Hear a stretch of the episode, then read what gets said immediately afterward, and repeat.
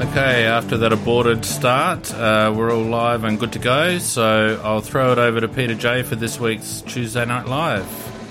Yeah, thanks very much, Phoenix. Welcome, everybody, to the Tuesday Night Live edition of the Adelaide Bigfooty Crowcast. Great to have you with us this evening. And we've got our usual Tuesday night regulars with us, uh, Nikki Nui. How are you tonight, Nikki? I'm not too bad. And, of course, we've got the technical guru, the technical whiz that puts this show together in Phoenix. How are you tonight, mate? Oh, mate, I haven't got any hair, but it'd be falling out if I did, but that's okay. Doing a great job there, as always. We uh, we love your work. And, um, look, to kick the show off tonight, we've uh, got a very, very special guest. Uh, the marvels of the internet allow us to, uh, the uh, the tentacles of uh, Tuesday Night Live to reach all the way over to Cleveland in the United States. And uh, the uh, post uh, American Crow is with us. And there we have, uh, thanks Phoenix, a bit of the Cleveland Browns music. Let it rip.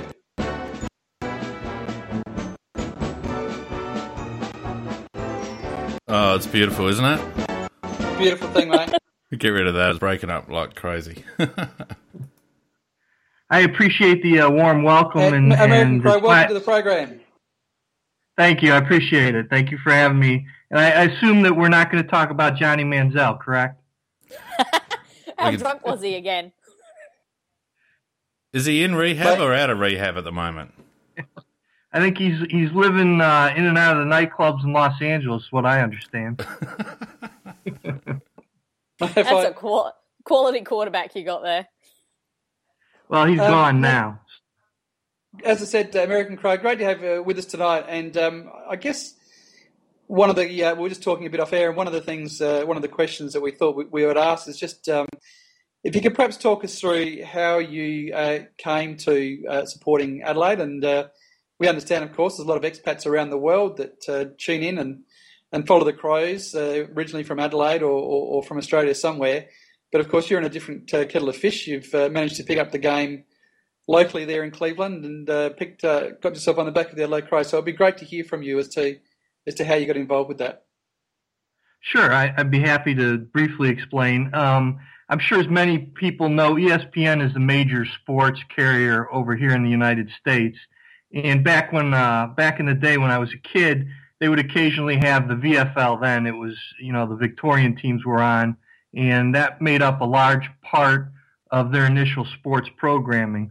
So it sort of started there in that um, occasionally I would catch a game and thought it was, you know, the strange, odd thing, but um, certainly knew that you needed to have uh, some talent and ability to play it. So if you fast forward to the mid nineties, uh, it does sort of tie into my fandom with the Cleveland Browns. Uh, the owner at that time, and I'm not going to mention his name because the name doesn't deserve to be uh, said, uh, decided to move the team because he was having some financial difficulties of his own. It wasn't a case of of the fans not supporting the team. It was more his personal issues. And when he moved the team, I decided that I was not going to follow the N F L for the three years that we were without a team. So it was about uh, nineteen ninety-five when that happened. In nineteen ninety-six, I decided that I didn't really like soccer, um, so it was going to be a sport other than soccer. And I remembered watching these E S P N games, and that's how I happened to come upon Uh, the idea to, to get interested in Australian rules uh, football. And from there, I was able to uh, just, I, I caught a game where Adelaide was on television. And back in those days, it was a little more difficult than it is now. But uh, they were playing at, at home, and I just fell in love with the uh, fans, the passion, the team. And obviously, I caught you at a good time. I mean, ninety-six was right before things got real good. So in that sense, I was lucky. But that's how I ended up picking up the team. It was sort of to fill the void for those three years, and I just never have left. I mean, I just I love the game. I love watching um, the team play, and even in the lean years, um, you know, I still enjoy watching it. So that's really how I came came to follow the Crows. So you're what we call a bandwagon, bandwagoner. That you got on when well, got they, on when we were going well. well. No, it came well, in hold ninety-six. On. In ninety-six, they years. weren't exactly lighting it on fire. So no. Yeah, yes and no. He timed it perfectly, basically. Yeah. I did. Hey, I, I was owed that, right? I mean, all my Cleveland teams stink, so. oh, I'm glad glad you didn't uh, didn't jinx us, because uh, a Cleveland follower following the Crows, that could have destined us to, you know, fifty years of nothing. It could have. So we know that it's not me that God hates, right? so how no, did we just... leave. Sorry, go on, Nikki. No, there there is actually a link with an N F L team and the Crows, and it's actually my N F L team, which is the Denver Broncos. Well, we don't want to talk about Cro- the Denver Broncos, do we? Who's the Super Bowl champions? Who's the Super Bowl champions? No, but when um, the Crows won, Denver also won back-to-back Super Bowl titles. And what did they do this year? Yes, they so did win. Well, that's, yes, I will take that. I, I absolutely will agree with you, Nikki, there. So hopefully that bodes well for our Crows. Yeah, well, that's certainly true. The two are, well, and the the good start to the season is a good sign. So, so in terms of uh, your passion for A F L, how is that? Like, how do you explain that to your circle of friends and family? Like, do they look at you like you're crazy, or? Uh, at first, but you know what? Here's the thing that I found: anybody that, that actually watches a game finds it highly entertaining. As we know, the Crows play a, a, an entertaining game. The the the the way that we uh, put points on the board, put pressure on the other team. There's you know there's no question that there's continuous action. So they like that.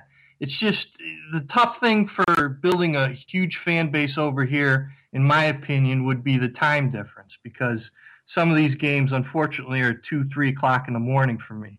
Yeah. That's probably the biggest hurdle. And how long do you reckon it took you to really pick up the rules to an extent that you could actually follow the game without scratching your head, even though we scratch our head sometimes anyway? It took most of nineteen ninety-six, because back then it wasn't as easy to follow the team. You didn't have these global casts. Um, and, and here, uh, Fox Sports actually shows a lot of games live. And the Crows probably play fourteen, fifteen times a year on actual television, so I don't even have to use the stream. And then obviously nowadays you can use the stream for the other games, so it's a lot easier to follow. And it's and you know once you watch three, four, five games, you can pick up most of the rules. Yeah, I think it's a lot easier to pick up the rules than trying to pick up the rules on the N F L. I would agree with that. Well, the rules in the N F L keep changing. Well, I guess sort of in the A F L they've been so changing, but not not to the extent, though, right? No. It's an, and... it's an interesting point you make, the uh, that the N F L rules uh, keep changing there, because um, obviously that happens in our game as well. I find it interesting that the, the, those are two domestic games. Then, then, you know, I mean, even though they obviously they've got a popularity, N F L in particular has got popularity around the world. They're played locally, and um, I'm just wondering if there just seems to be some kind of a, um, oh, geez, I don't know, inferiority complex there that um, because they're d- basically domestic games that they feel that they've just got to continually tamper with the game to try and make it more appealing. Well, that's a good point. You you may you may be onto something there. I mean, that's that's I, I think well, we've seen the N F L has tried to expand over into to England. They they have games in London yearly now. I think there was talk now they want sort of sort of like that other team that we won't mention, trying to expand into China. So, you know, I, I, I think you may be onto something there, Peter, that they uh, that there is sort of that. He's totally one of us now. I, I love the fact that he's got the port hate going on really well. it I comes mean, it comes naturally. Beautifully done. Now, how old was your son when you started watching? Because you've kind of in, oh, he, indoctrinated him yeah, quite well. Yeah, he's he'll turn eight May first, and um, he's he is a huge Crows fan. He probably knows more Crows players than he knows Browns players. So he he walks around in his Tex Walker. Uh, we call them jerseys here. I know they're they're uh, called differently down Guernseys down there. Guernsey, but yeah, he's he. He does. He knows. He knows the rules. He loves the game. He begs me to wake him up at three o'clock in the morning. Sometimes that doesn't always happen, but but yes, he follows quite closely. So does he like wear that to school or just around and do his friends yeah, kind of make comments? It's it's cute because every once in a while they're, they're allowed to, to wear uh, football jerseys or Guernseys, and um, he wears he wears his Tex Walker gear. So yes, he does. So, mate, just going back to what Pete was saying before, um, with regards to the rules, I know I picked up N F L um, from watching it over here on Channel two. Nikki, you'd probably remember back with Don yep. Lane and all that. Um, but I really, the, the only way that I actually really learnt the rules was I actually had an old board game that was a, um, like made by some strategy game company. Um, and it had all the different plays and the different setups and all the rest of it. Do you feel um, that it's just as difficult for, say, someone like myself to pick up an N F L, uh, pick up the N F L game as it would be for someone in the U S to pick up our game? No, I actually think it would be easier to pick up the A F L um, because there's not all the stopping and starting, and the pen- the penalties are more easily. I know it's funny to say they're actually more easily defined in the A F L, though. Certainly, that's debatable on occasion. We see guys ducking their heads and, and players getting called for tackling high. But but on the whole, it'd probably be easier to pick up the A F L game, I think. I think the uh, N F L game, with all it stopping and starting and with players coming on and off wholesale after every play, I, I think it would be probably a little more difficult to pick up our game, uh, the N F L game. I'm I'm actually, the thing that gets me is that not only do you have an umpire, you also have a referee and you've got judges. It's like, couldn't they make up their mind? Well, right, and then they still can't get the call right. So, you know, it's it's, it's crazy. There's no doubt about it. That's one thing you know, I've noticed. Interesting... Sorry, go on, Scott. The, the interesting thing about it, and I had this conversation with my dad. I'm sure you guys have heard that, that concussions are a big deal, uh, especially in the N F L. I know that there's some concern in the A F L, but probably not as much in the N F L. And my dad, who has watched a couple Crows games, ha- has indicated to me that he thinks that, that down the road it wouldn't be hard to see, certainly in the West Coast, uh, schools picking up A F L as an alternative to the N F L. That could be very interesting because there already are teams um, that they do have, I think, a couple of leagues around. I know that there's the Austin Crows, and I, th- I think there's like a, a league in L A as well. So that could be quite interesting. Well, right, and as more and more parents, you know, I my son obviously is, is turning eight, and, and I would rather that he not play football, to be quite honest with you, and I wish that he had the opportunity to play uh, something along the lines of Australian rules football, because even though there is the risk of, of injury, obviously, in, in footy, I don't think it's to the degree, uh, certainly, that the N F L risk is when you got little kids running around with helmets trying to hit each other.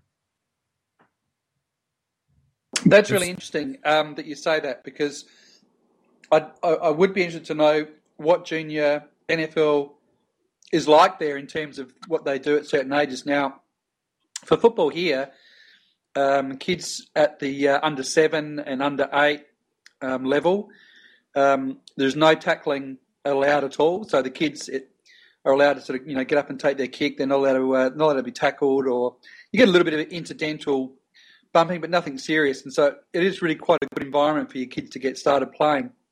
What's N F L like, A C? Is it uh, Is it non-contact for the little kids?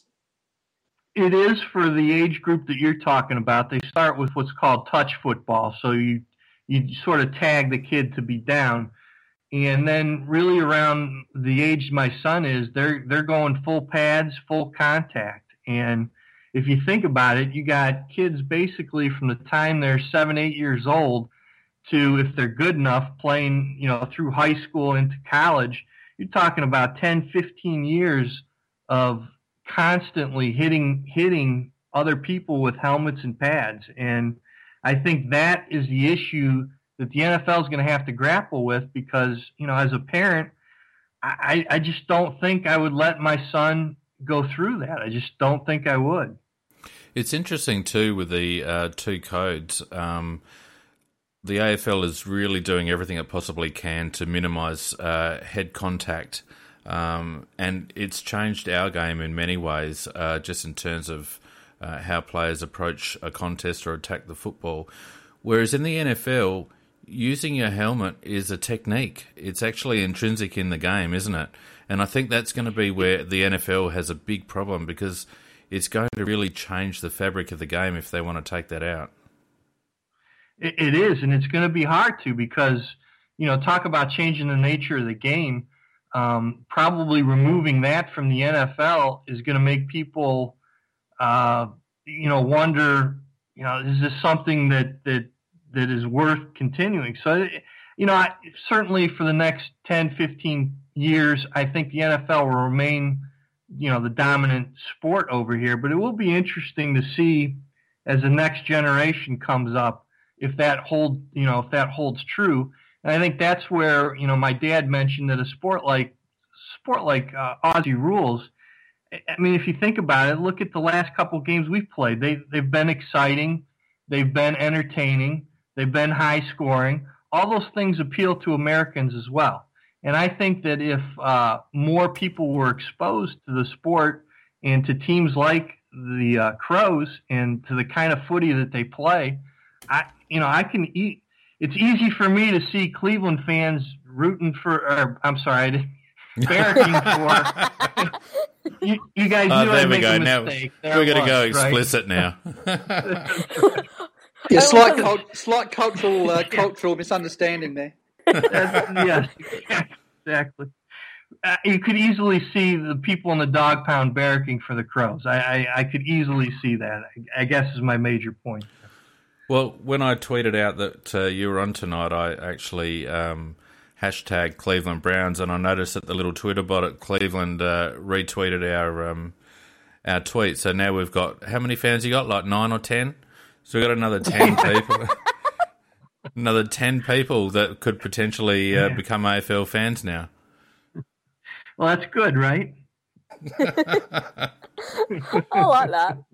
Um, I think what would be interesting to you is that the Australian Rugby, or the New South Wales Rugby Union, are working with a researcher, and they've actually been putting sensors on the necks of players, and what they're doing is actually, and it can judge the G-force that's happening in rugby union, and what they've actually found is that it could be a smallest bit of G-force and a player could get a concussion. It's And, but another player can have this huge G-force um, going onto his head, and and not a problem. So it's I thought that was quite interesting. And also out of his research is what he's found is that the use of those soft helmets, which you would see on Caleb Daniels um, from the Western Bulldogs, actually does nothing, does not help. It's just a placebo.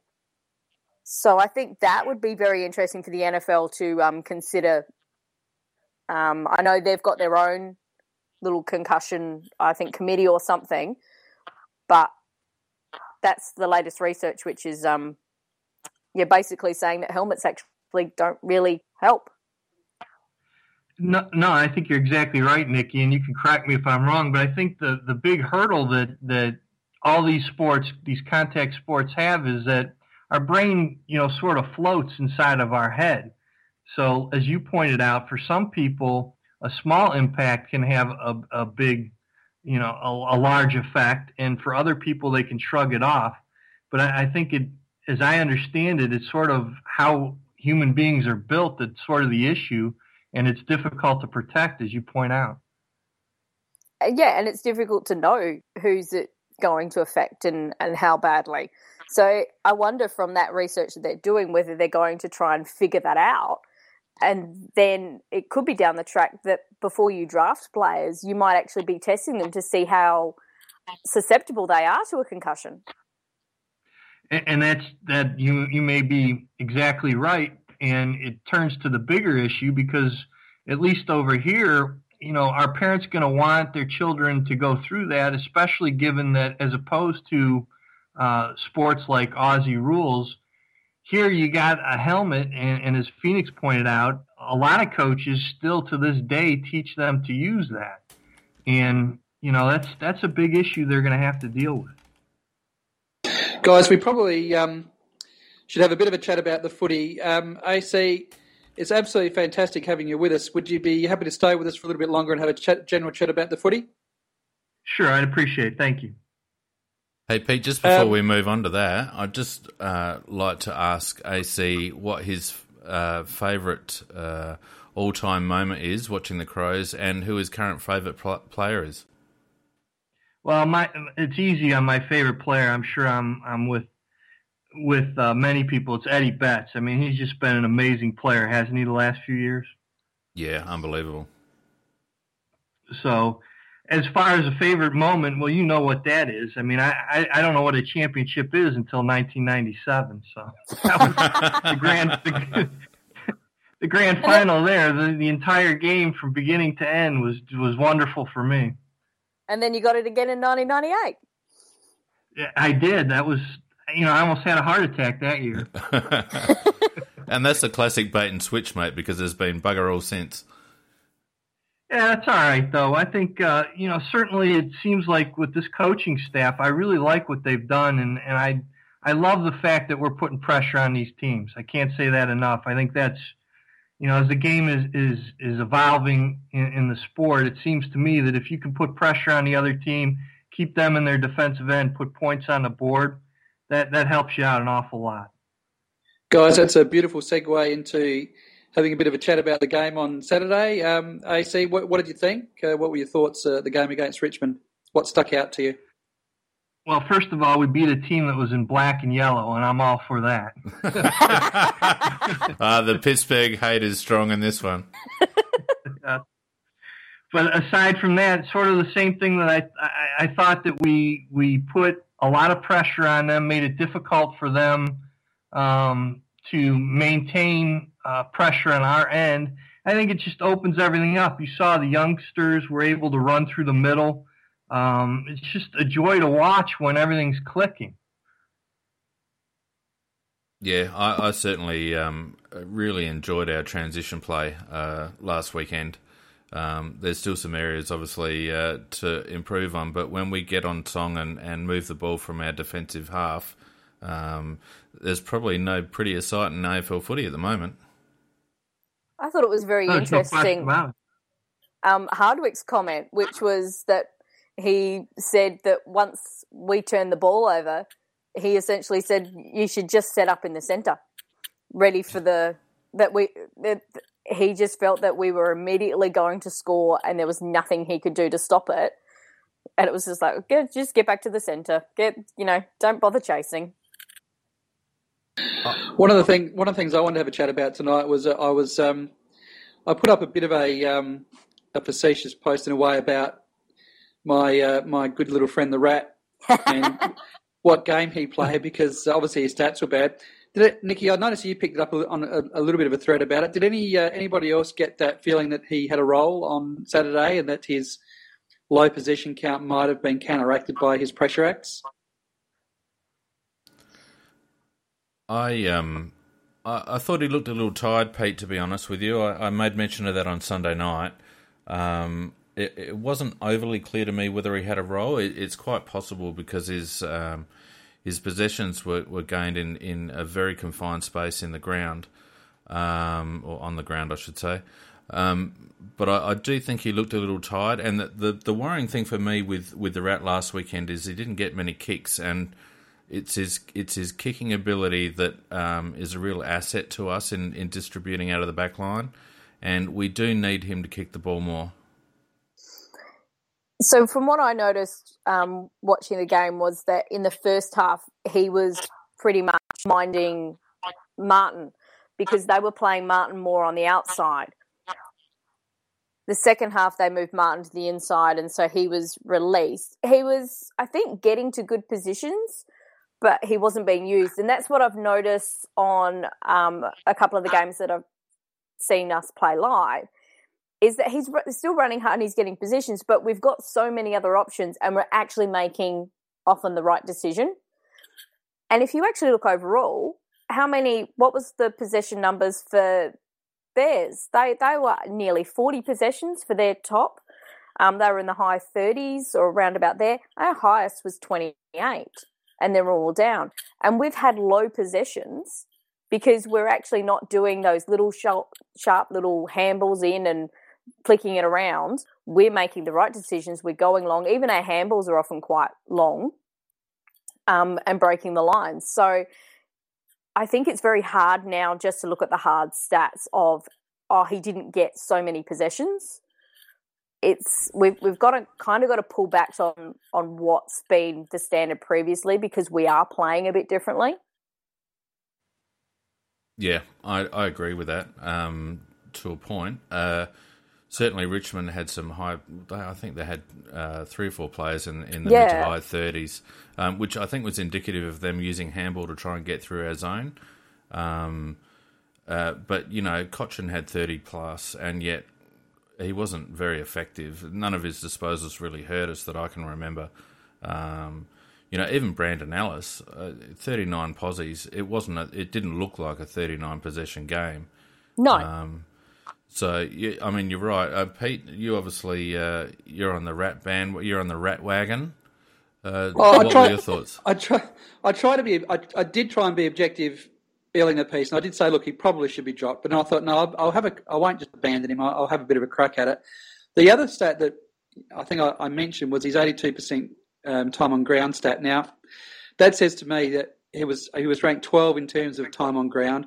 That says to me that someone was happy with what he was doing. Otherwise, yeah. I, I would have thought he would have had a lot less time on. If he was just wandering around doing nothing, not being involved, not contributing anything, then. The, all of all of Knight, uh, McKay, and Miller all had, or Miller, all had less time on ground than Rat did, um, and could have easily have made up for the fact that um, uh, that you know he, he could be replaced, and they could have gone and done the job. But so that was just something that occurred to me that I, I thought that to get eighty-two percent time on ground, he must have been doing something right.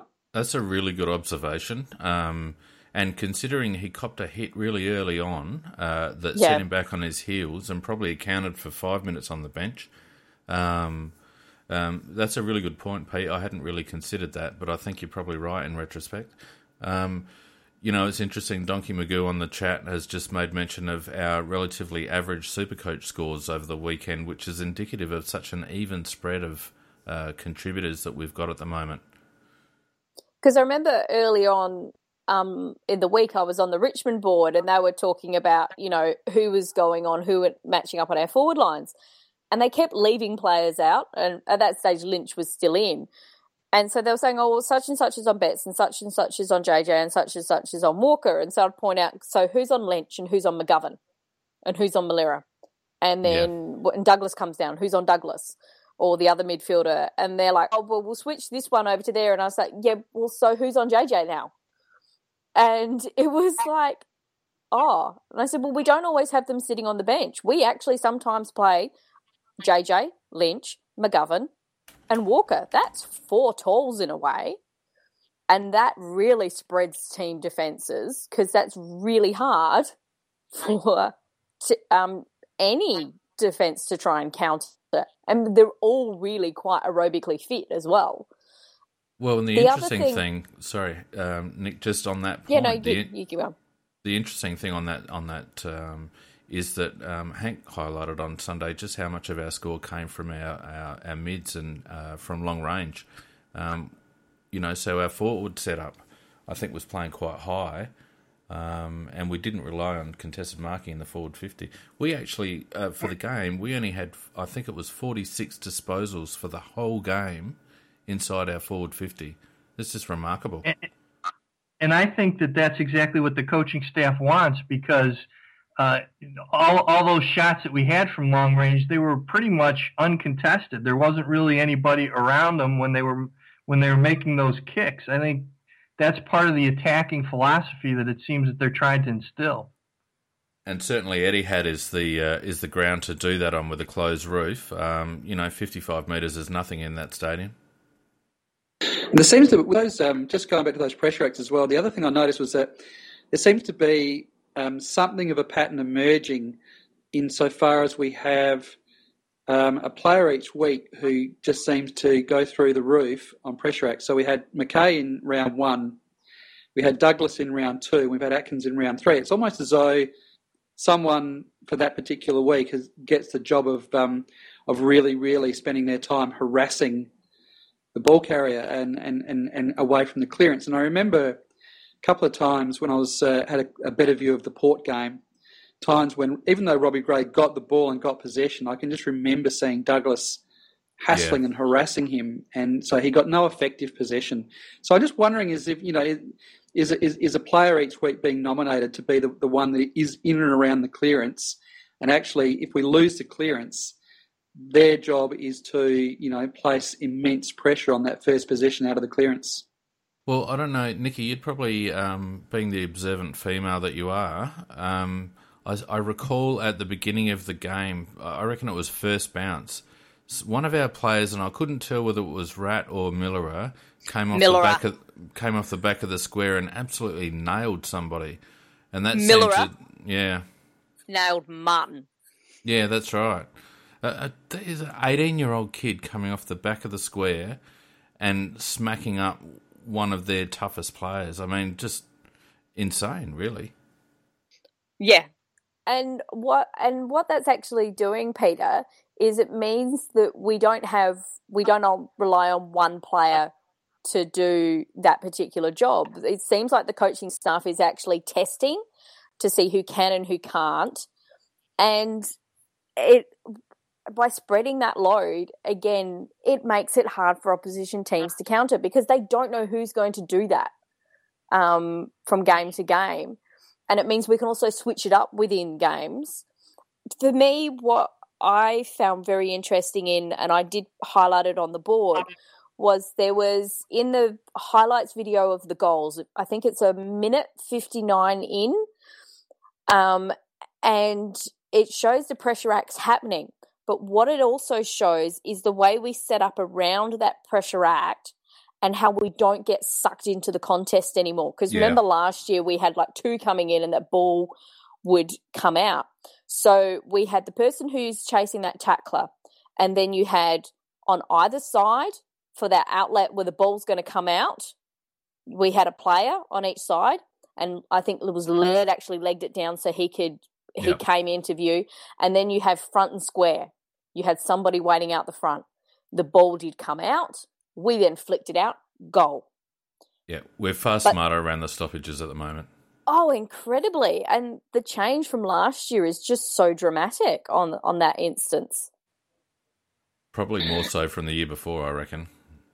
Yes. Very and, different from the Sando. And it'll be interesting as, you know, we step up in class a little bit the next two weeks. It'll be interesting to see how that how we fare uh, doing those sorts of things. I know I'm curious about it. Mm, very much so. That's a really good point. Yeah, these are definitely two very good tests to see where we're at. Sydney's kind of an interesting one because I think they've only played one team of quality, and that's G W S. Yeah, I thought they'd get found out. Yeah, it just leads on to the the next games, and maybe A C you could lead us off with uh, what your thoughts are on um, how the team might shape up Saturday. What changes? Obviously, Tom Lynch needs to come back into that side, and he will. Um, thoughts on um, on how it'll balance out for Saturday?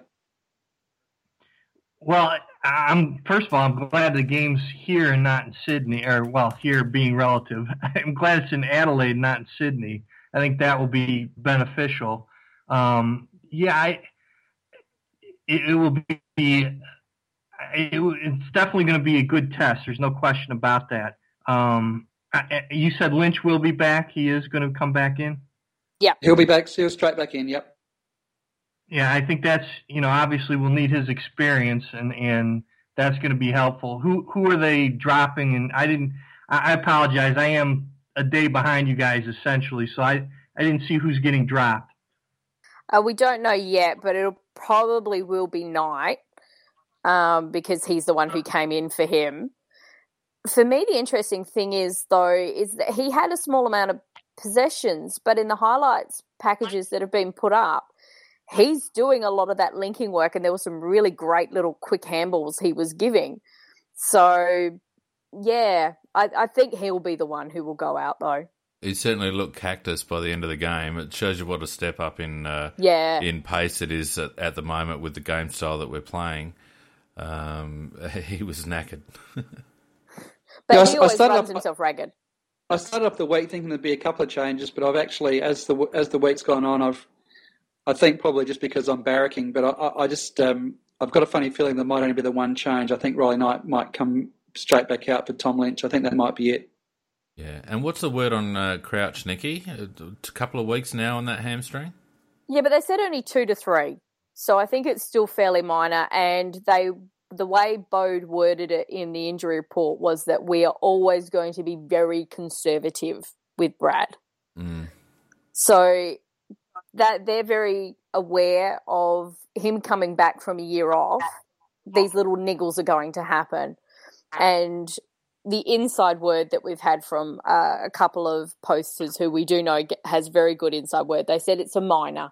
It's not anything serious. It's just they're just going to um, take it kind of nice and easy in that respect. And you've got to give some credit to our um, fitness and rehab staff, because other teams are falling all over like nine pins. And look at our depth list. Oh, would you touch wood right now? Please. Yes, on. I know. I am. But you can't. You, you can't. Say I just did. Like that. I just did. God. I did as well. But yeah, I'm done, worried about you touching wood though, Pete, because you're in a hotel room by yourself, so that could mean a number of things. Good thing you've already marked it as explicit. um, but. It's, even, even, uh, stop it. But even um, through like the N A B Cup, we still were having quite a good run in terms of of how we're going to um, get players in. What's what I'm interested in is with the players we've got coming in, Focus, who are going Nikki. to like Hunter and Keith and um. Ah, Hampton, are all going to be available.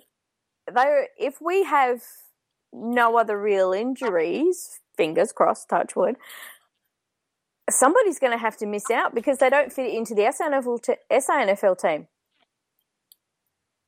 Well, that's a good problem to have, though. I mean, that's that's what we've been striving to have, right? To to be able to um, have the ability to wait out injuries maybe a little bit longer than you wouldn't ordinarily need to, so it's it's a luxury that Brad can do that, and and I think that's, you know, to be a top level team, you want to have those problems.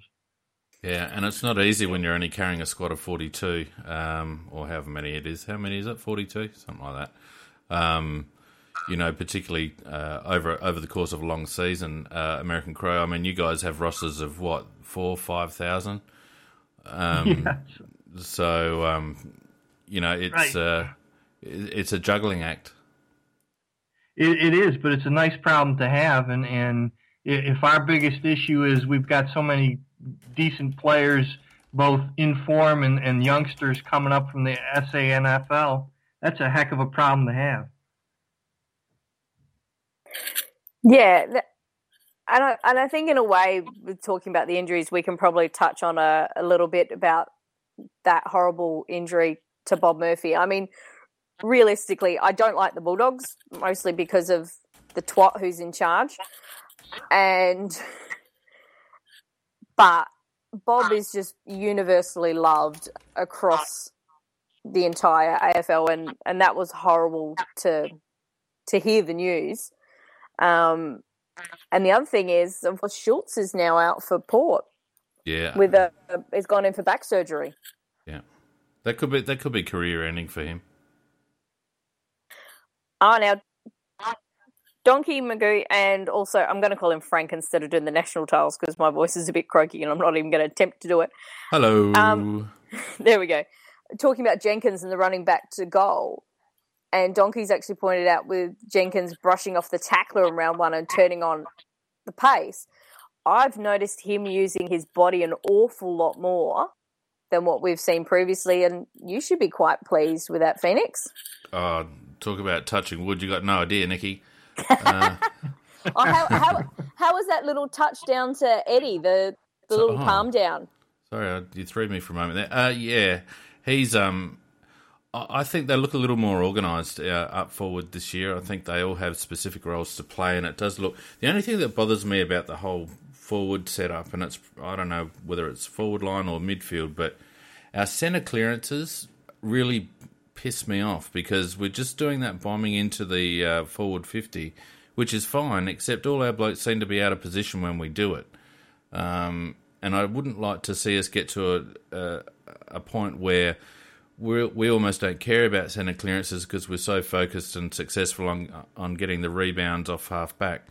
I think that needs some work. We need uh, Tex yeah. and, and and Josh to be a little bit stronger when we get the ball through the centre clearance uh, because it's just bouncing straight back out again at the moment.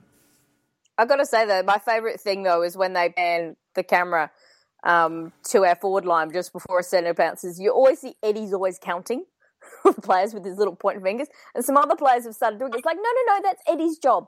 Eddie does the pointy finger and he counts the people. A couple of other points I just wanted to raise about the game was I was really impressed with Jared Lyons' game coming in and finally got to have a really decent crack of, uh, of playing the position where he belongs, uh, and that yeah. is uh, in and around the midfield, drifting forward a little bit. Um, so good on him. I, I think that he's a really, really resilient character to have, you know, gone through all of the disappointment that he obviously has over the last few years. To come in, grab his chance, twenty-one possessions, two goals, I, I thought he was brilliant. So good on him, and I, I hope he stays. Uh, and the other one was uh, Kyle Cheney getting three uh, three coaches' votes. Good on him as well. So that should shore up his position for another couple of weeks, I'd imagine. It still doesn't shut up the haters on the board. No, no of course not. I actually Never like, does. I like Kyle, but I thought he was a yeah. little bit, um, at times, he um, he let the ball get behind him a little bit um, on Sat on the weekend, and I think for mine it was probably his weakest game, even though he obviously did it, played a good role. Um, Mitch McGovern's another one that lets the ball get behind him a bit. Um, he let Rance a couple of times push him uh, um, through the contest, and, and uh, he needs to strengthen that up. But uh, certainly Jared Lyons, Pete, uh, with Sydney coming up this week uh, in a game where I reckon it's going to be a midfield battle, uh, very timely. I think he's going to be a, a vital cog this weekend. And if anybody wants to know what he's like against Sydney, you just have to go back and watch those last two minutes of what we're going to call the Riley game at the S C G. Lyons had come on as a sub, and that move, our move forward, he was integral to that. But also, when they were trying to bring it for, um, forward and that, them to get the run on, he put a little hand in, he got a touch that kind of knocked it out, that wasted a bit of time, and he... even though we know he doesn't have great speed, but he has been working on that, he then put some pressure on, which affected that kick out to the, the side to Jetta, which allowed Walker to run him down. So it's once again, it's those pressure acts that we know he can do. And a few people on the board said that, oh, yeah, he was getting run down on the weekend because he's slow. Yeah, they caught him, but that was after he'd kicked it. Yeah, spot on. He, he a couple of times that happened, and uh, he still got a very, very effective kick away. One was to uh, a lovely pass to, to Betts, and the other one uh, yeah. um, Jenkins in the goal square. So he got the ball away. Um, no, his, his clearance rate was good. He yep. uh, a bit of smart, you know, goal sense as well. And I was just really, to be honest, I was just really happy for him because he's just yeah. uh, he must have had a lot of disappointment over there, and he, you know, he's really, really stuck with it. And I always admire people that have that kind of resilience. What yeah, I love was great. Finding out that he'd actually gone and worked with a sprint coach in Melbourne over the summer to help him. He knows he doesn't have great pace, but even if he could improve just that little bit, that's what he's gone to do, you know, off his own bat. More credit to the guy. Well, and it speaks well to the culture that's being built into the team because – if players are going above and beyond, you know, that, that probably is, is is something that's set from the leadership on down. So good on the club that, that they are acquiring players that, that want to do that and that are willing to go that extra step.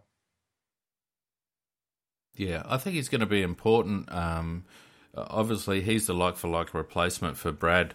And um, given that we're managing Brad, you know, particularly early in the season, it's important to have Lyons up and running. And the fact that he can step in and do a job the way he did on the weekend, um, hopefully, um, as Brad comes on board a little bit more regularly, uh, we can still find a, a spot for Jared in the rotation. And I think we also need to talk about a certain Matt Crouch. Go ahead. He's still is. I think if either of you guys got the stats that I think per possession, time on ground possessions, he's leading the A F L. Yeah, it was seventy percent, I think, from memory on ground and twenty-eight posies on the weekend. The only thing I didn't like about Matt's posse count was a, a weighting towards handballs, but I guess that's his strength, isn't it?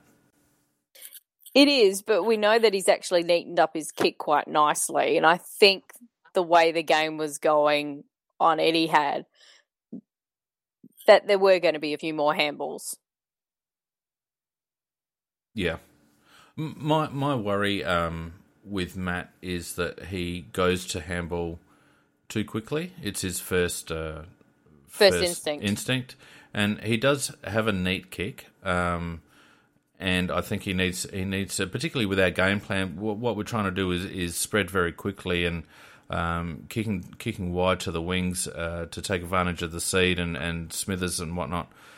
He needs to be looking wide instead of giving that quick give into some. I noticed a couple of times he gave to uh, players who were a bit under the pump, so he just needs to watch that a bit. And I think that the good thing about this is that we can actually see, okay, we've still got an issue with the centre clearances and, and the centre setup and our forward line. We've still got a bit of an issue with bringing things through. The defence can still tighten things up a bit, um, but we're winning. Yeah. Pete, I'd be interested in your insight here because my major concern, and I, I probably wasn't as bullish as some about our win on the weekend, uh, and my biggest concern is the ease with which teams are getting through our, our um, structure on transition.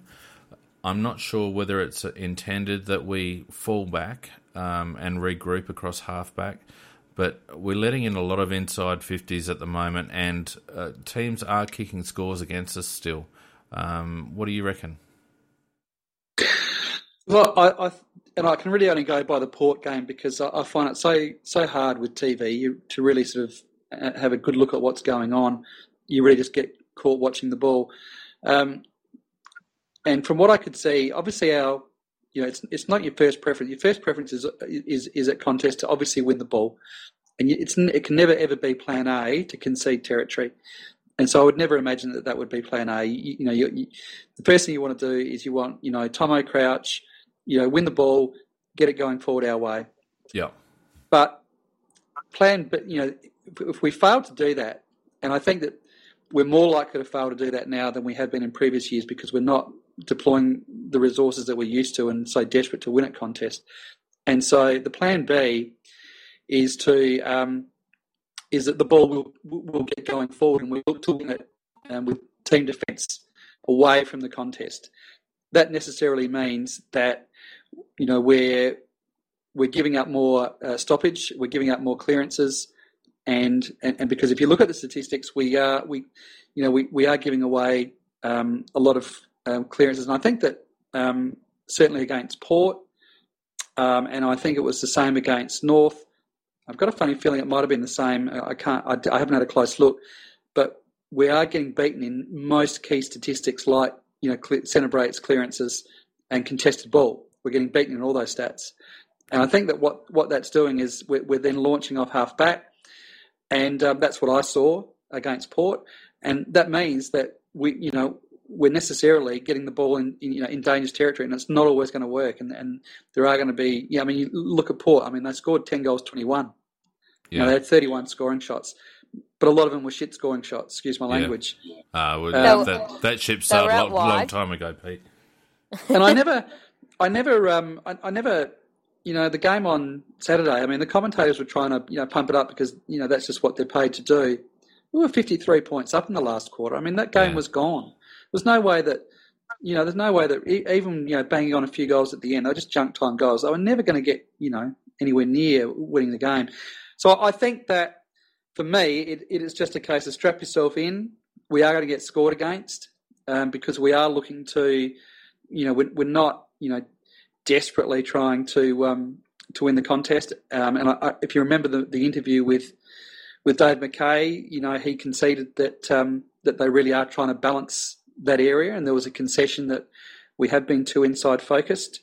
Um, and so that coming from a player tells me that, you know, um, we are, you know, we're genuinely looking to uh, to get better at, at balancing our, our inside outside. And so we are going to get scored against because we are playing a lot of the game. And Phoenix, you saw that graph that you you put up yourself. We're playing a lot of the game between our defensive fifty and and, and sort of oh, the back yeah. of the square area. Yep, yep. That's the uh, that's the hot zone. Uh, Teams like Hawthorn worry me because of their dif- disposal efficiency. Uh, the amount of scoring shots that we're getting off turnovers at the moment, um, I don't expect Hawthorn, for example, to turn the ball over nearly as much. If if I was um, if I was coaching against the Crows at the moment, um, I'd be looking very much to play a possession game um, and do exactly what Hawthorn do so well, and they've they've. Uh, crushed West Coast a couple of times by doing it. They just make the ground very, very small. Um, so that, Hawthorn is going to be a very interesting test for us, just because the opposing game styles um, will really... It'll, it'll be a game of strategy, whereas the Swans game will be very much, I think, won uh, uh, through the middle of the ground. I think we might actually see a slightly different game plan against Hawthorn, because we did see a couple of different ones during the N A B game. So I yeah. know Pike's got, by the look of it, a couple of things up his sleeve. Whether he goes early with that or um, keeps it up his sleeve, who knows? But yeah. uh, it will be interesting. And the other thing I think you need to consider in that discussion about teams scoring against us is that most of that Port run-on happened in the last quarter. The game was over. It was almost like, can you just, you know, mercy rule, blow the siren? We don't really care anymore. Um, and the same thing kind of with the Richmond one. Oh. Was it that's when a, they they did they they got a bit more run on during during the game. I do concede Richmond did. It yeah, wasn't as bad burnt. as Port, but the Port the Port one, most of that was in junk time. It yeah. didn't matter anymore. R- Richmond burnt the ball. Uh, they could have put a lot more pressure on us at various stages during the game when they had momentum. Um, And they either miss shots that they shouldn't have missed, or they turn the ball over when they had a um, uh, a clear uh, transition going. Um, it, it could have been a tighter contest um, against Richmond. Uh, let's see now. Is that is that part? Of, is that us? Is that the pressure on? The, that's the pressure on the ball carrier. Is they getting much I more pressure and up in, in faces, and so it's affecting it's affecting disposal efficiency on the other side. And I wonder. Um, how we'll go with that against Hawthorn, because as you say, Phoenix, their disposal is, is first class, of course. But are we going to be able to um, just bring something a little bit different than what we bought in the semi-final, which is just to hack the ball out of the middle so that they get it in space and um, and they're yep. allowed to set up? I, I think that yep. we'll be far more in their faces this time. Yeah, and, and I think I, I think it'll be important to you know I, I understand that they're that Pike might change up a thing or two. But I, I think we got to play our game, and even against Hawthorn, I'd like to see him try. I mean, it's still early in the season, and and I think Peter hit on it. it. It'll be interesting to see if it's actually our style of play that's causing these issues for these other teams. Yeah, it's a really good point, American Crow. I reckon that uh, it'll be good to test ourselves against uh, a team like Hawthorn rather than... you know, move away from what's been working with us, t- test test the system and and see where it breaks. Right. I, I mean, I, I, I come from the philosophy where you want the other team to have to change how they approach you. You don't want to be, the, in my opinion, it's never a good thing when you're the team that, that changes what you do. If it's not good enough to beat Hawthorn, then, then we know. I mean, early in the season we know, and we still have time to, to work those things out before finals play comes in. But, you know, from my perspective, I always want the other team to worry about what the heck I'm doing and not the other way around. Yeah, make them chase you. Exactly. And the, on the, on that point about the Richmond making the mistakes, you could actually see them yelling at each other and getting frustrated. And that actually reminded me of that Essendon game last year where you could just see the Essendon players turning on each other because they just didn't know what to do. Yeah. Oh, um, a culture issue with Richmond. I mean, look at, uh, I can't remember, it would have been the third quarter. Um, Connor Menninger, young player, makes a play on the outer side, half forward uh, flank, mm. and run, runs through fifty, has a shot for goal and misses. Now, the experienced Jack Riewoldt, now, does he go over and say, don't worry about that one, son, just make sure you kick the next one. Well done for making the decision. No way. Gives him an absolute spray for not passing off to Jackie. Well, that and, and that's why that's why that team will never, ever win a flag. Yeah, precisely. Well, I mean, you, you, you hit on it. It's a culture thing, and, and and hopefully the culture that we're building is distinctly different from that.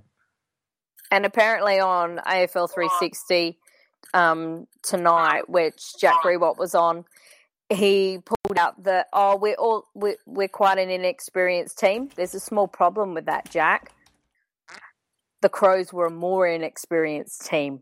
Well, that's it, and no one's picked up on that. I, I there's been that that's been the standard line coming out of Richmond, and I've heard discussions about it, and no one has picked up the fact that uh, age and and uh, games. Played experience, we were just as uh, inexperienced, and I, I, it, Damien Hardwick, I think, is in uh, job-saving mode at the moment. To come out and say what he did in his press conference um, really surprised me. And if I was a Richmond supporter, I'd, I would have been tearing down the walls after hearing him speak at the, at the presser. Oh, don't worry! Somebody well, actually put up on Twitter a video of them burning their Richmond Guernsey. Yeah, well, we that. had. I mean, I think I, I think I posted. We, we had seven players under thirty games, and yeah. when Jared, and the eighth, Jared Lyons played thirty-five. Yep, I, I think there is so many more issues that Hardwick should be worrying about, and what we touched on earlier about their their their use of the ball to have to have blokes having high thirty games and really having little impact on the game. Um, You know, to have leadership issues at the club that have been going on for three or four years, to have a game plan that clearly isn't effective, uh, to be focusing on the age profile and, and, you know, talking about one step back for a couple of steps forward, to me, that's the biggest cop-out. And if I was a Richmond supporter, I'd be ropeable. Yeah, so um, yeah. I, it's just, I keep coming back to that whole thing of what the observation my dad made about Hardwick is that he can coach to beat another team, but when he has to actually come up with his own game plan, he can't. And they wouldn't have seen enough of us really to come up with something to really combat us because we're still a bit of an unknown. Yeah, but that, I mean, despite their, you know, inexperience on the fringes, their core group of players has been together for a while now, and their game plan should have been evolving for the last four or five years. And yet, they just, he, he it looks like an old game plan. Hardwick yeah. has not improved that game plan at all. And, you know, what's uh, what's the saying about keeping on doing the same thing over and over again? Yeah, and as much as they hated the media going about Cochin about his leadership, I don't think Cochin really is that great a leader. He's no, a good he's player, but where's the rest of the leadership group coming along to help him out either? Jake Lever today, when he was talking about um, the leaders on the ground, and he named, this is a lot of people are going to hate this, but he talked about V B and Talia, but he's saying that they're in the leadership group and we can we can have them down back. Um, so if you actually look at where our leadership group is spread across, that we've kind of got somebody on every line that's covering and and and doing, you know, help helping everybody get through. And Talia, I mean, even though he said it, I'm twenty-four and I'm directing a backline. But he's doing it so well. Well, that's all right. He, he, he's able to do it, so that's that's not a bad thing, right? And then we've got Lever waiting in the sidelines. I mean, that guy literally, I think most people considered he's probably our next captain after Tex. Well, he's certainly uh, he's certainly in the queue. Uh, to, to have a bloke like Lever down back, and then to have a a, a young gun like Miller. Um, I was saying to Hank on Sunday, I, I just can't wait for him to be twenty-three and, and you know in charge of our midfield. Can you imagine how exciting that's going to be? I mean, he's got the confidence now. Um, we did have the lovely little Carlton troll who was on the board, who was trying to to get us to say that we're going to be a bit crap, et cetera. And, and the thing is, though, that he was saying, oh, yeah, I think Miller needs to be rested. What people don't understand is he played pretty much the entire, most of the S N F L last year.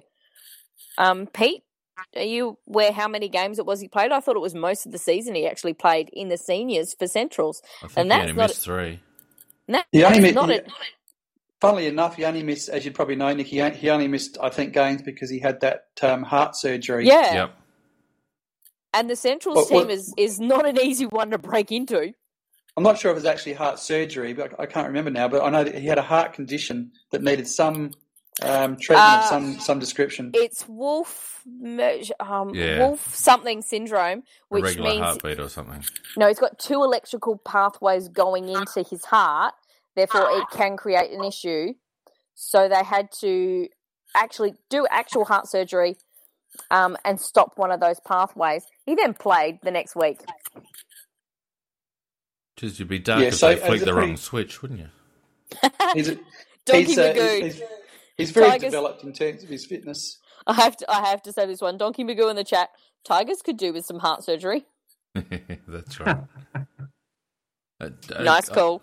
I, I reckon uh, probably two players I, I'd like your thoughts on. We, me and Hank talked about it briefly on Sunday, but uh, Source and Tex. Tex is doing well, his role. Right. My yeah. question is, is, is, is something wrong with Tex? I mean, I know there was some speculation about a foot injury. Do we know if that's accurate? It's been sore. Um, they did put it in a moon boot the first after the North Melbourne game, but Eddie had his a hard deck. Um, so they only had it on for, I think, the one the one day or so that he that he had to wear it. So I think it was just more a, a bit of a pr- precaution to recover from it. He seemed to be moving quite fine um, at the game. When he had to, to go, I think he did. Um, Source is the interesting one. I, um, as you said on, on the cast on Sunday night, Phoenix, his work around the ground was actually um, quite good. Yeah, it was excellent. But, yeah, there's, there's some issue going on in the centre circle. There's... Well, he looks like bloody Matthew Clark rucking, and that really shits me because he's not Matthew Clark. I mean, Clark used to do that. He used to run in, take take the guy's run, um, you know, protect the drop zone and, and palm away. Well, you can't ruck like that anymore, and, and Saucy's doing that, and he, he's, he's getting ha- hammered by C-graders. I think there's been some very conscious effort on other teams to stop him in the centre centre bounce. And I know they've been quite physical, a lot more physical on him. Port definitely were um, the week before, so I wonder whether there was a, something a bit carrying over from that. He he himself knows that he likes to ruck a lot and he doesn't like having breaks. I think he likes that continuity and the flow, but I do wonder whether we need to be Um, resting him a bit more. J J actually wasn't too bad. Mm. The Source was getting beaten a, a little bit um, in the uh, around the ground stoppages as well, uh, which is obviously a little bit more fifty-fifty. I, I'd just like to to see him uh, jump uh, a little bit a little bit more confidently. He seems to be lacking confidence. Seems to be very uh, very conscious of body contact. Um, and the comment that I'd make about Tex is, uh, to me, looks heavy, and to me, he's still very concerned about uh, landing when he goes up for a mark. He'll go up one-handed quite regularly, and he's uh, almost looking down before he's uh, before the ball's got there. But he's still being effective. He's doing his job. You'd just like to see yeah. him uh, a little bit more dynamic, I think, is the word we used. I think all that's some very, very nice pussyfooting around the fact that neither of them are fit. Yeah, um, could, neither could really playing at maximum capacity, and um, we're obviously making a decision. Well, the coaching staff are obviously making a decision to um, to allow them to play through it, so they must be happy enough. Um, and still great players, so you'll still get significant output, but you, they're not fit. No, yeah. Well, Tex is carrying so, something, something, and I think I think uh, A C was right. I think there's a there's a foot injury of some sort. Um, I don't know about Source. I I think there's a bit of a confidence issue with Source, and I think he is a confidence player. And it could be that they're leaving him out there, maybe that so he can just work through it, because we've seen him do that before. That sometimes he have a bit of down patches, and and then he'll pull himself up. Because he's he is such a great competitor. Uh, when, when do we play the Bulldogs? What round? Is it after Hawthorn? Hang on. It's about six round or seven, I think. Seven, I think it is. Yeah, if Tex isn't right by then, you'd love to see him uh, give him a rest and bring uh, Manziel in for that week, given that the Bullies are, are probably the team that we can afford to run a little bit shorter. Um, and uh, men should be fit enough by then to, to give us sixty or seventy minutes up forward. Yeah, see, we play... So we've got Swans, Hawks, we play the Dockers back here, which should be interesting, and then we play the Bullies that Eddie had. Mm. Well, I'll tell you what, Source would want to get his confidence back reasonably quickly, because I'll tell you what, there's a young man running around in our reserves at the moment who is clearly the best ruckman in the state. Um, he is outstanding, Riley O'Brien. Outstanding. He's one of my favourites. I was at the game on I was at the game on Sunday at Woodville, yep. and uh, and he was just uh, yeah he was a cut above. He, he's very similar to Jacobs though, isn't he? In the way he rucks and moves. Oh, and so far he's a he's a dinosaur. but but you you kind of see he's the, he's that big solid body, but he can still he still thinks he's a midfielder. Which Source does as well, because the it, Source's nickname within the club is actually Tall Mid. Well, yeah, they well, do, he, um, they go through Source quite a bit. Hey? Sorry, Peter. They do go through Source quite a bit. I noticed that where he puts himself after the ruck contest is very much uh, the back end of the the, uh, the scrimmage, if you like, and he is their outlet. And on behalf of all the... I should just say, on behalf of all the punters who uh, who backed Adelaide for uh, to win by over thirty-nine, uh, a very, very big thanks to Source, who dropped the easiest mark in the world no, by himself who kicked it to in the him? Centre of the ground and cost a goal with five seconds to play, which brought the margin back under thirty-nine points. No, who kicked it to him? Who kicked it too high? How could you kick anything too high? seven foot five. He'd, I'm sorry, but he'd been in that contest before where they'd actually pulled his elbow back. So oh, he geez. actually, he couldn't lift his arms up. It was actually, he had one hand up and he couldn't reach it. I just sometimes wonder where the play, I just, I do sometimes wonder where the players' heads are at and where their awareness is at when they can look up and see a margin is at that point where a lot of people are going to be punting. But especially, think, especially if Mum's put a lazy ten on, on forty plus, and you know, you no, drop the mark that costs. You know, families I mean. aren't. Yeah, families aren't allowed to. No, it, that wouldn't be hard to get around. I wouldn't have thought. It'll, it'll have to be your mates instead. Yeah, but you're right, Pete. You do wonder, don't you? Like, because it's they're fairly, um, you know, the, those. Those score ranges now are pretty much entrenched, and so you recognise them when you're at that point, don't you? Look, it, it almost looks to me as though the players just don't even care about the punters. Oh, well, they wouldn't, would they? Good! As if they would. No. I, I think that's one of the worst things is all the ads, and, like, you have the official betting partner of the A F L. Sorry, no. Should not have an official betting part- partner. That uh, annoys me. Yeah, all right. Well, um... on that note. There you go. That's that's Nikki's numb nut of the week. Numb nut of the week, yeah. yeah. Welcome the back. For having an official um, betting partner. Either that, or it's Damien Hardwick, or is it Ross Lyons? Oh shit! I don't know. That's a that's a big trifecta there.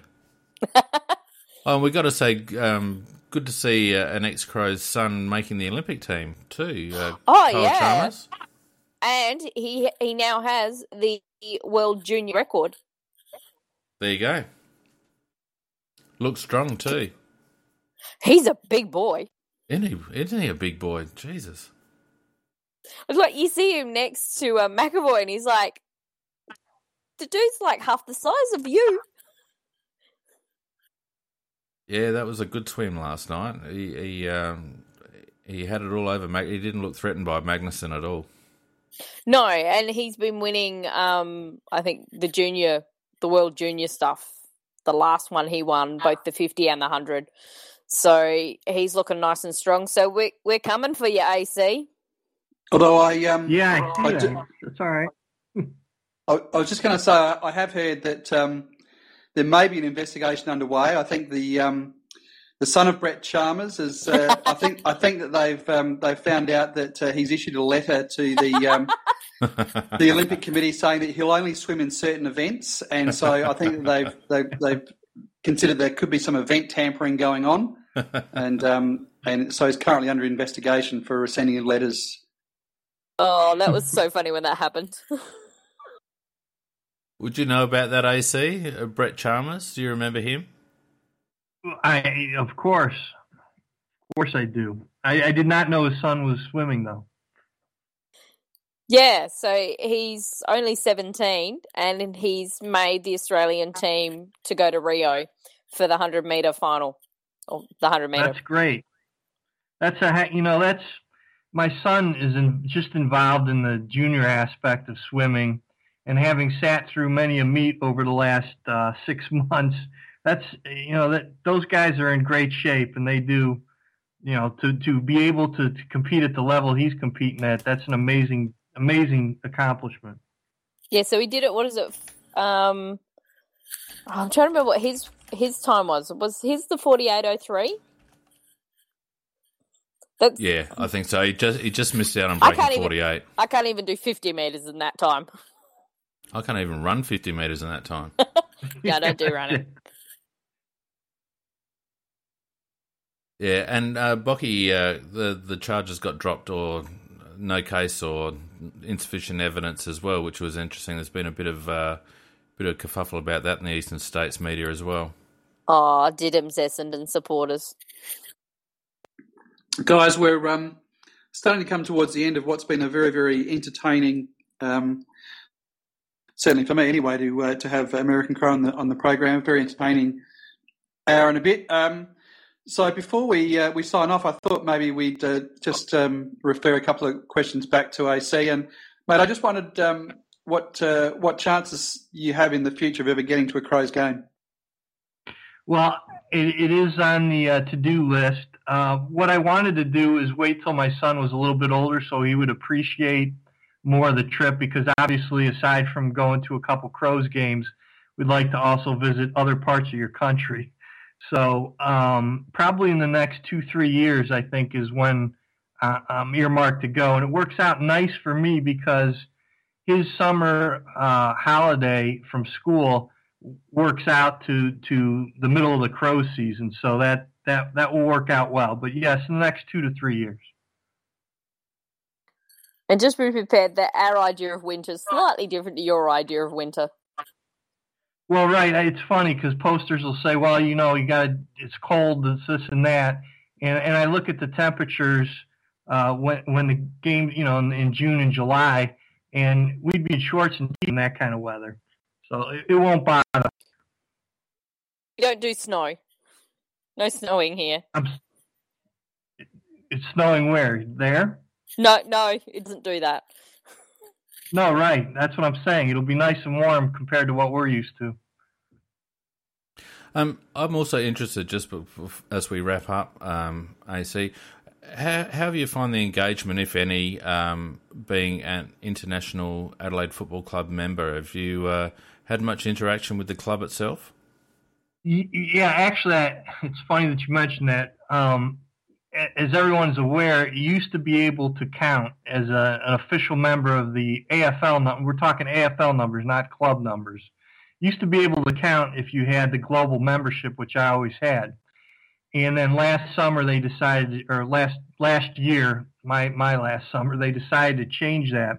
So I actually picked up tickets. Uh, I actually have tickets to to the Adelaide Oval. And um, I, shout out to Dogs one oh five. He he put me in touch with some people that uh, put them to good use. So we actually, my my contact with the team's been amazing. I mean, they were easy to work with, and and got uh, the tickets are going to where they need to go, and there's no issues. I, I honestly, they've treated me better than the Browns have treated me.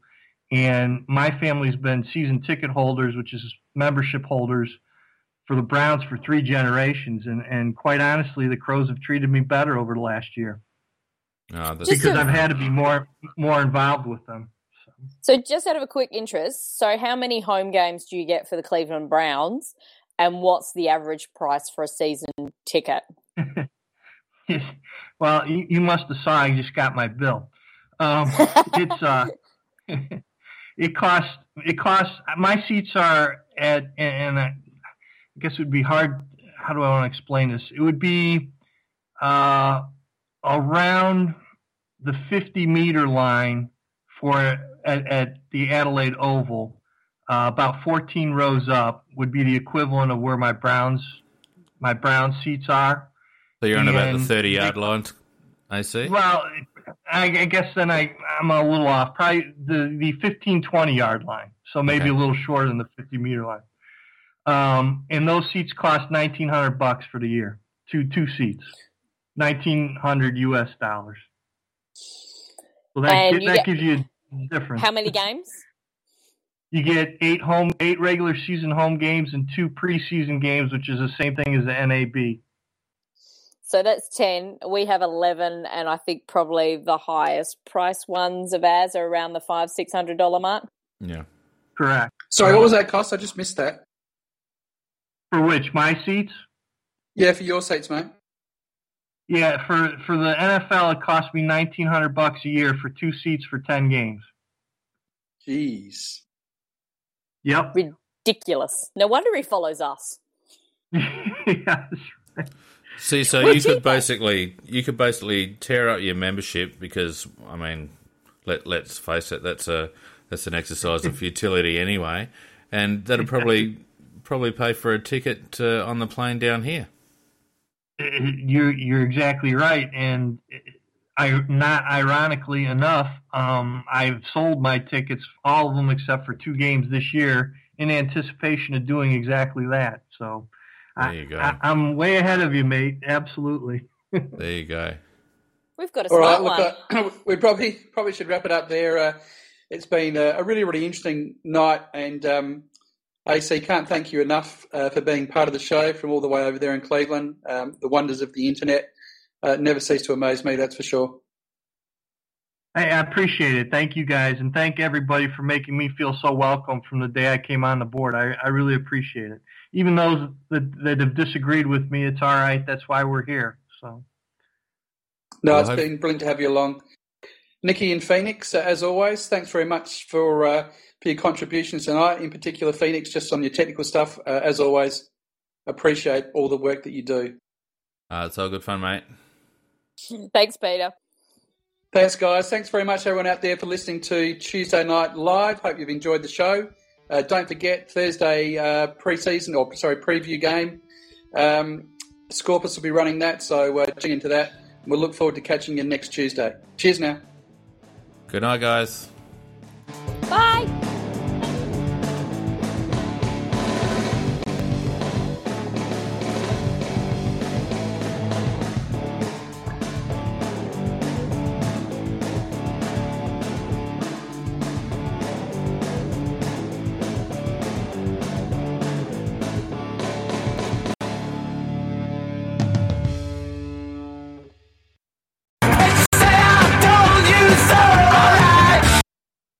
Crikey.